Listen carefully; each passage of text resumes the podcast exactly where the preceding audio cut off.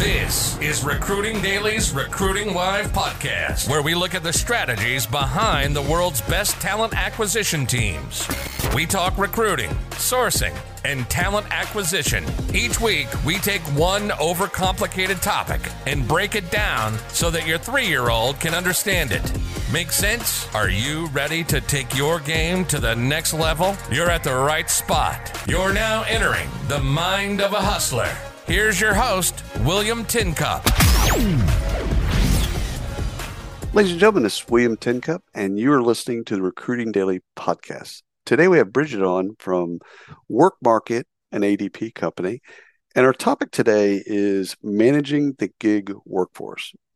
And I know everyone's got questions about this. They've been doing it and helping people with it for a long time. So I can't wait for Bridget to kind of school us on this. So, Bridget, would you do us a favor and uh, both introduce yourself and work market.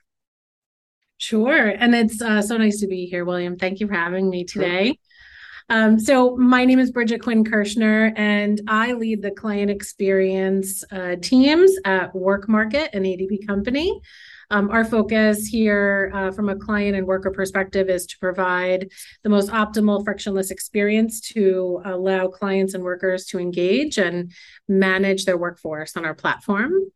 Um, and what Work Market is, is an enterprise software platform that allows clients to organize, manage, and pay their freelance workforce and then from a worker perspective, if I'm a freelancer, I have the ability to sign up for an account and have access to some of uh, the best clients domestically and internationally to um, to leverage my craft um, on Work Market platform.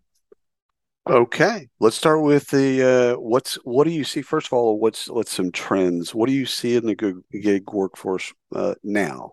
To you know, as of uh, here we are almost September uh, of almost. Uh, so what are you what are you seeing as trends wise? So we have seen incremental growth uh, mm-hmm. for as far back as we could probably guess. Um, there has been uh, incremental growth year over year, um, increasing freelancers in the U.S. workforce. Um, what we're seeing today is about 40% of the workforce, U.S. workforce today is freelance. Um, and, you know, we can't really talk about work and freelance work without talking about like the talent revolution and what we've seen um, in workers kind of making uh, life choices due to lessons they've learned from the pandemic. Um, so, with that, we've seen that over the next five years or so, um, the growth is picking up slightly, and we're gonna we're expecting a little over half, about fifty one percent of the U.S. workforce will be freelance in the next five years. Um, and what's a little bit different about that data now than ever was before is those freelancers are going to be expected to be a little bit of a hybrid, right? So maybe they are a W 2 and then they're also doing some 1099 work to leverage some of their expertise. Wow. Okay. Okay. So did COVID, I'm assuming that, but I don't want to assume, uh, COVID sped some of the things that were, you know, we're already going, we're already moving in this direction and COVID sped things up. Uh, first of all, do I have that right? I would, I mean, there's different theories on that, William, yes, but yes. Um, I think it's a safe bet. Um, I, what we read a lot of is um, workers have really thought about this work life balance and do I want to live to work or do I want to work to live? And we hmm. think that's a, a, driver in in some of the um, speed up of the incremental the incremental excuse me growth that we've seen over the last several decades. Is it uh is it generational? Is it uh, do you see anything is it the data does it come pop out like you know certain areas of the world or no. um, is there anything in the data I'm so glad you asked that because sure. um, I we work with uh, various different companies and various different industries, right. and therefore their their talent mix is very different too, if they're doing it right, at least. Um, but from uh, a Gen Z perspective, if we take a look at Gen Zs today, right, because we're doing a lot of hiring, there's a lot of Gen Zs graduating, coming into the workforce. Three out of four Gen Z uh, workers have said that they are likely to be freelancers in the near future. It's about they expect about 73% of the growth to be from that Gen Z, from that um, that group uh, participating in the gig economy. So we do see um, some of the newer graduates coming out are um, are considering it right off the bat. Um, but it's it's pretty close with millennials as well. So if Gen Z sits at about 73%, millennials are about 70. Um, and then it goes all the way down to baby boomers are about 39%. So there's been a big shift in um, some early retirements and some people speeding up their retirement as um, as a result of the pandemic. And still about 39% of that generation is still looking to be freelance and even leveraging some of that expertise after retirement, right? Doing it on their own terms. Wow, that is fantastic. Now, when when first of all, I, I came from kind of the creative agency uh, world, mm-hmm. uh, interactive PR, advertising, stuff like that, and so in that world, we've always had freelancers. Oh, like we always like, yeah. especially in the creative world, we always had freelancers. So it wasn't unusual. But there was a period where there's at least a perception where some jobs can't be gig or freelanced out. Do you still do you think that that perception still exists in in HR or recruiting? I do. Um, I don't know if it's the right perception, but I do. Right, right, yeah. I do think that perception exists. Right, um, right. But we're seeing more and more, especially I, I, if I were to take a step back and look at the customers that I have today on uh, on the work market platform with ADP, um, I have some customers that are very comfortable. Their businesses have been leveraging freelancers since the dawn of time, um, and they feel very comfortable with managing the regulation, the management of the work, the relationships um, and making sure they're using the right talent to get the work done. Then I have another group that have become so curious that they may not have been doing it for long or maybe not at all and they are getting started doing that and they're leveraging us not only for the technology piece to manage this but also for some of the thought leadership and and uh, partnership to help t- to start build this out building this out excuse me and these are in industries that maybe weren't originally thought of as you know that freelance industry that you've referenced before so we see a slow growth in some of those areas but again i don't know that that's the right perception but unfortunately, I think it still exists today. Yeah, it's almost there's a, a bit of a bias that's kind of underneath that. That's not interesting. Um, let me ask you. Let's back up to the platform because I think it would actually help uh, contextualize things uh, for the audience. Um, tell us a little about about work market, like the the problem that you solve, and in, in particular, I'm thinking about you know, managing. Okay, so I, immediately when I think of managing uh, gig workers, I think of okay, pay, I think of compliance, I think of communication, I think of quality. Like I think of all these different things, but I'm probably that's probably none of that is true. So why don't you school me uh, and the audience on okay, work market this is the problem this is what what it does so we'll just kind of go features and attributes and just kind of that'll i think will help them Sure.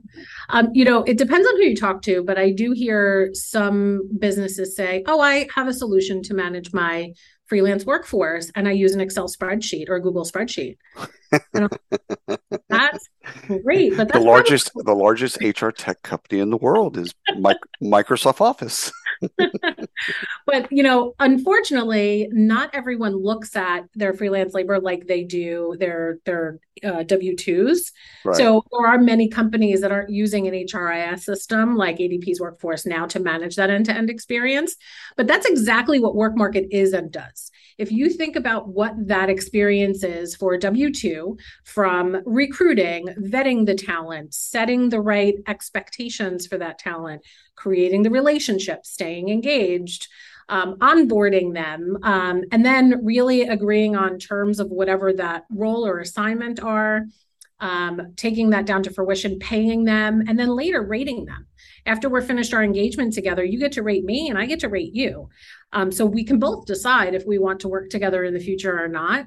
And for me primarily what one of the biggest gains outside of you know the visibility that you get in um, in your workforce and the spend in your workforce the management of the regulation guardrails that you set for your business being able to manage all of that in the work market platform and have a little bit more peace of mind.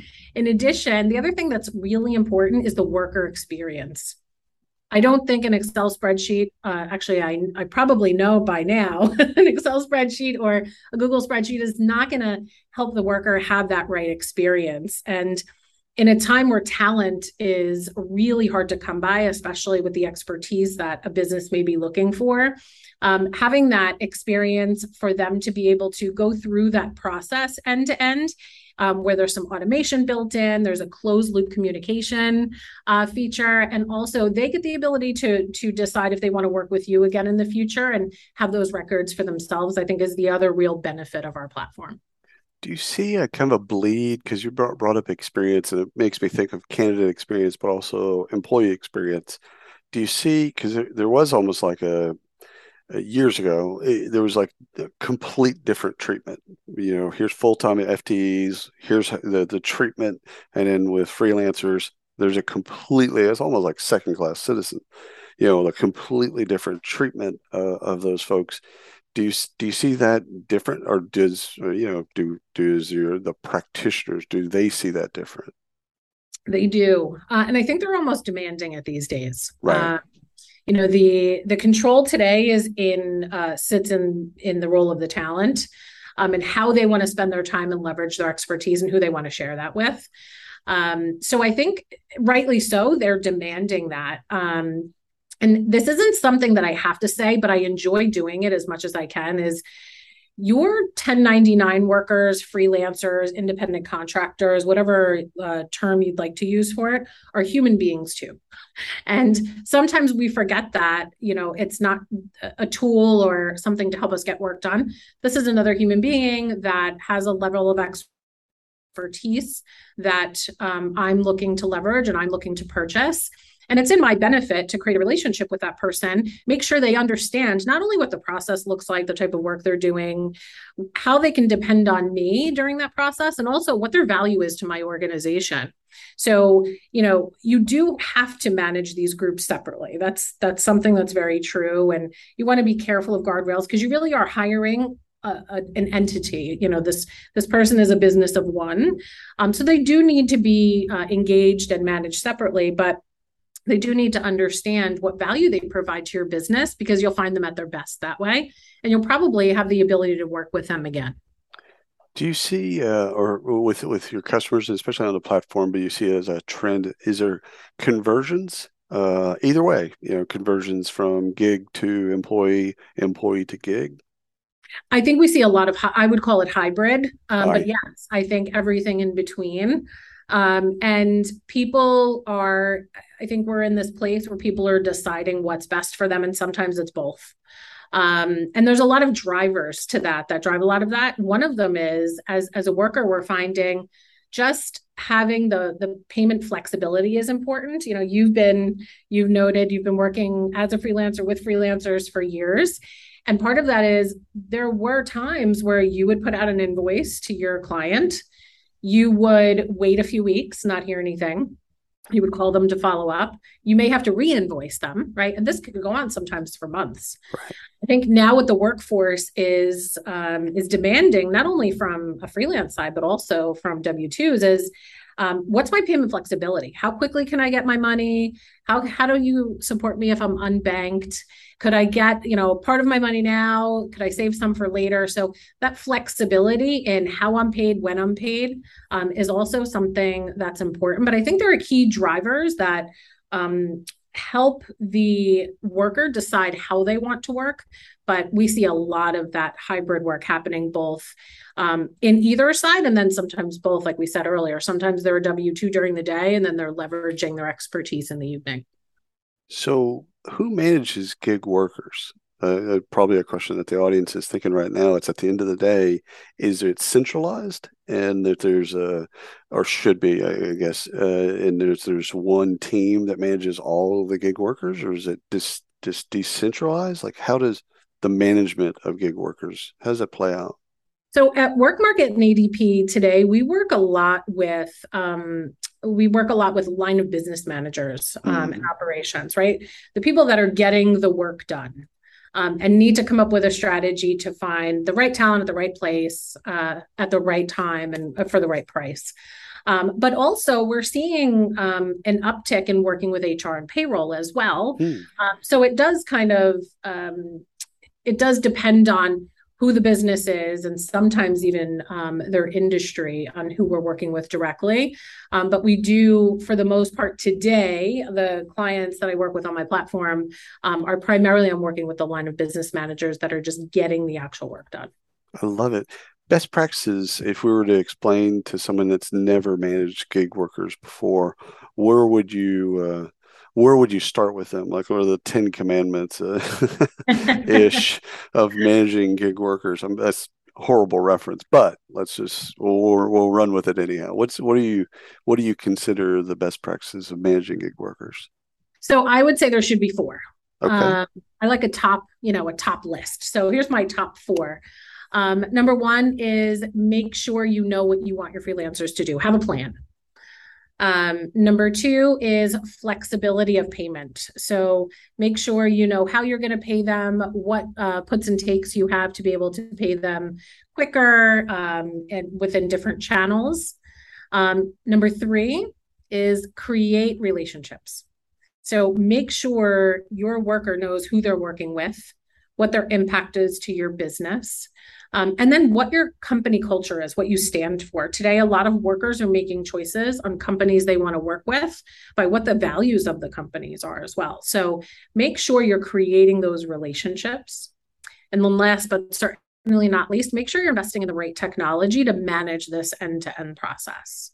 Um, so a platform like Work Market will allow you to organize, manage, and pay that entire experience based on those guardrails that we talked about earlier on. Like setting that plan that you've set in Work Market will allow you some peace of mind and really will just allow you to focus on what's important, the work, right? Um, so that's my top four. Make sure you have a plan. Make sure you have payment, payment flexibility, create those relationships, and invest in the right technology. And uh, first of all, that's perfect. We could probably do a complete podcast on just those four things. Um, have you seen it with a rise in kind of uh, daily pay or people being able to tab out at the end of a shift or at the end of whatever that they're doing? How is because you know there's with with payroll.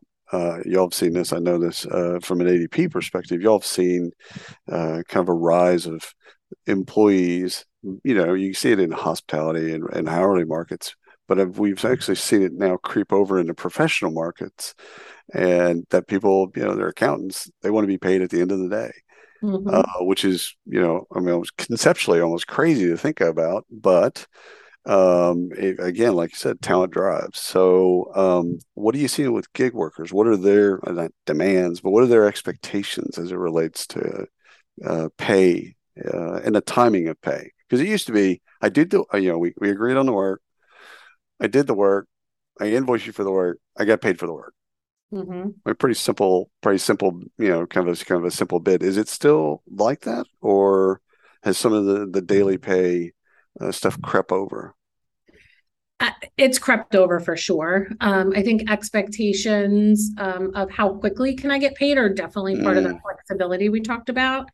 Um, and using technology like Work Market will allow you to do that, right? So I think it really depends on the industry. And like you said, it was really prevalent outside of, let's call it the professional industry, for lack of a better term.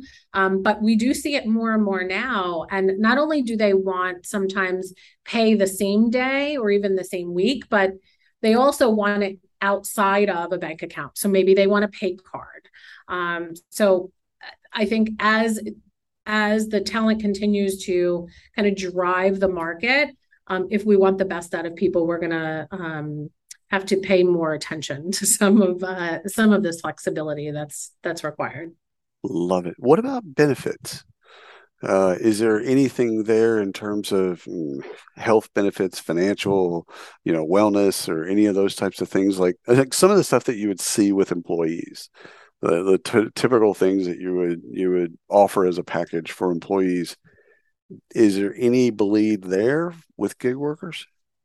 You know, I think the trends are changing a bit, but we did ADP Research Institute did a study a few years ago um, that showed that 90% of freelancers at that time already had health insurance from another source which was eye-opening for me because I if I had to guess at that time, I would have said, of course, they're independent contractors, they're business owners uh, of themselves, they need health insurance. That absolutely was not the case then.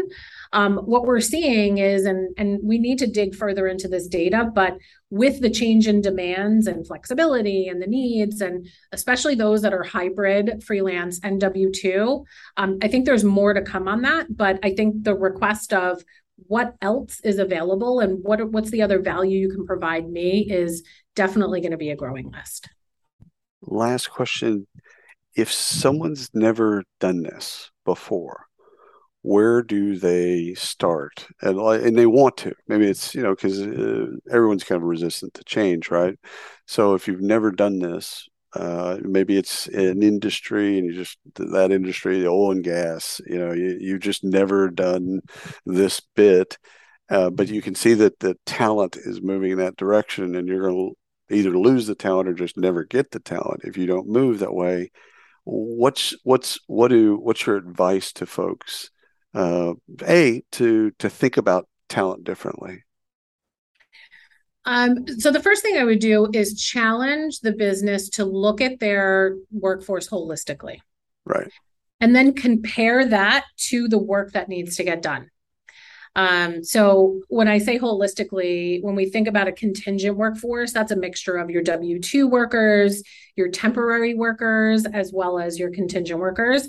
And then there's also this other category that we don't talk about a lot, but like vendors, right? Um, so I would challenge the business to take a look at the work that needs to get done and the the contingent workforce that they have available and decide how that freelance or that independent contract, contractor pool will benefit the type of work because you do want to use that group of workers very strategically um, and in the right way, leveraging their expertise.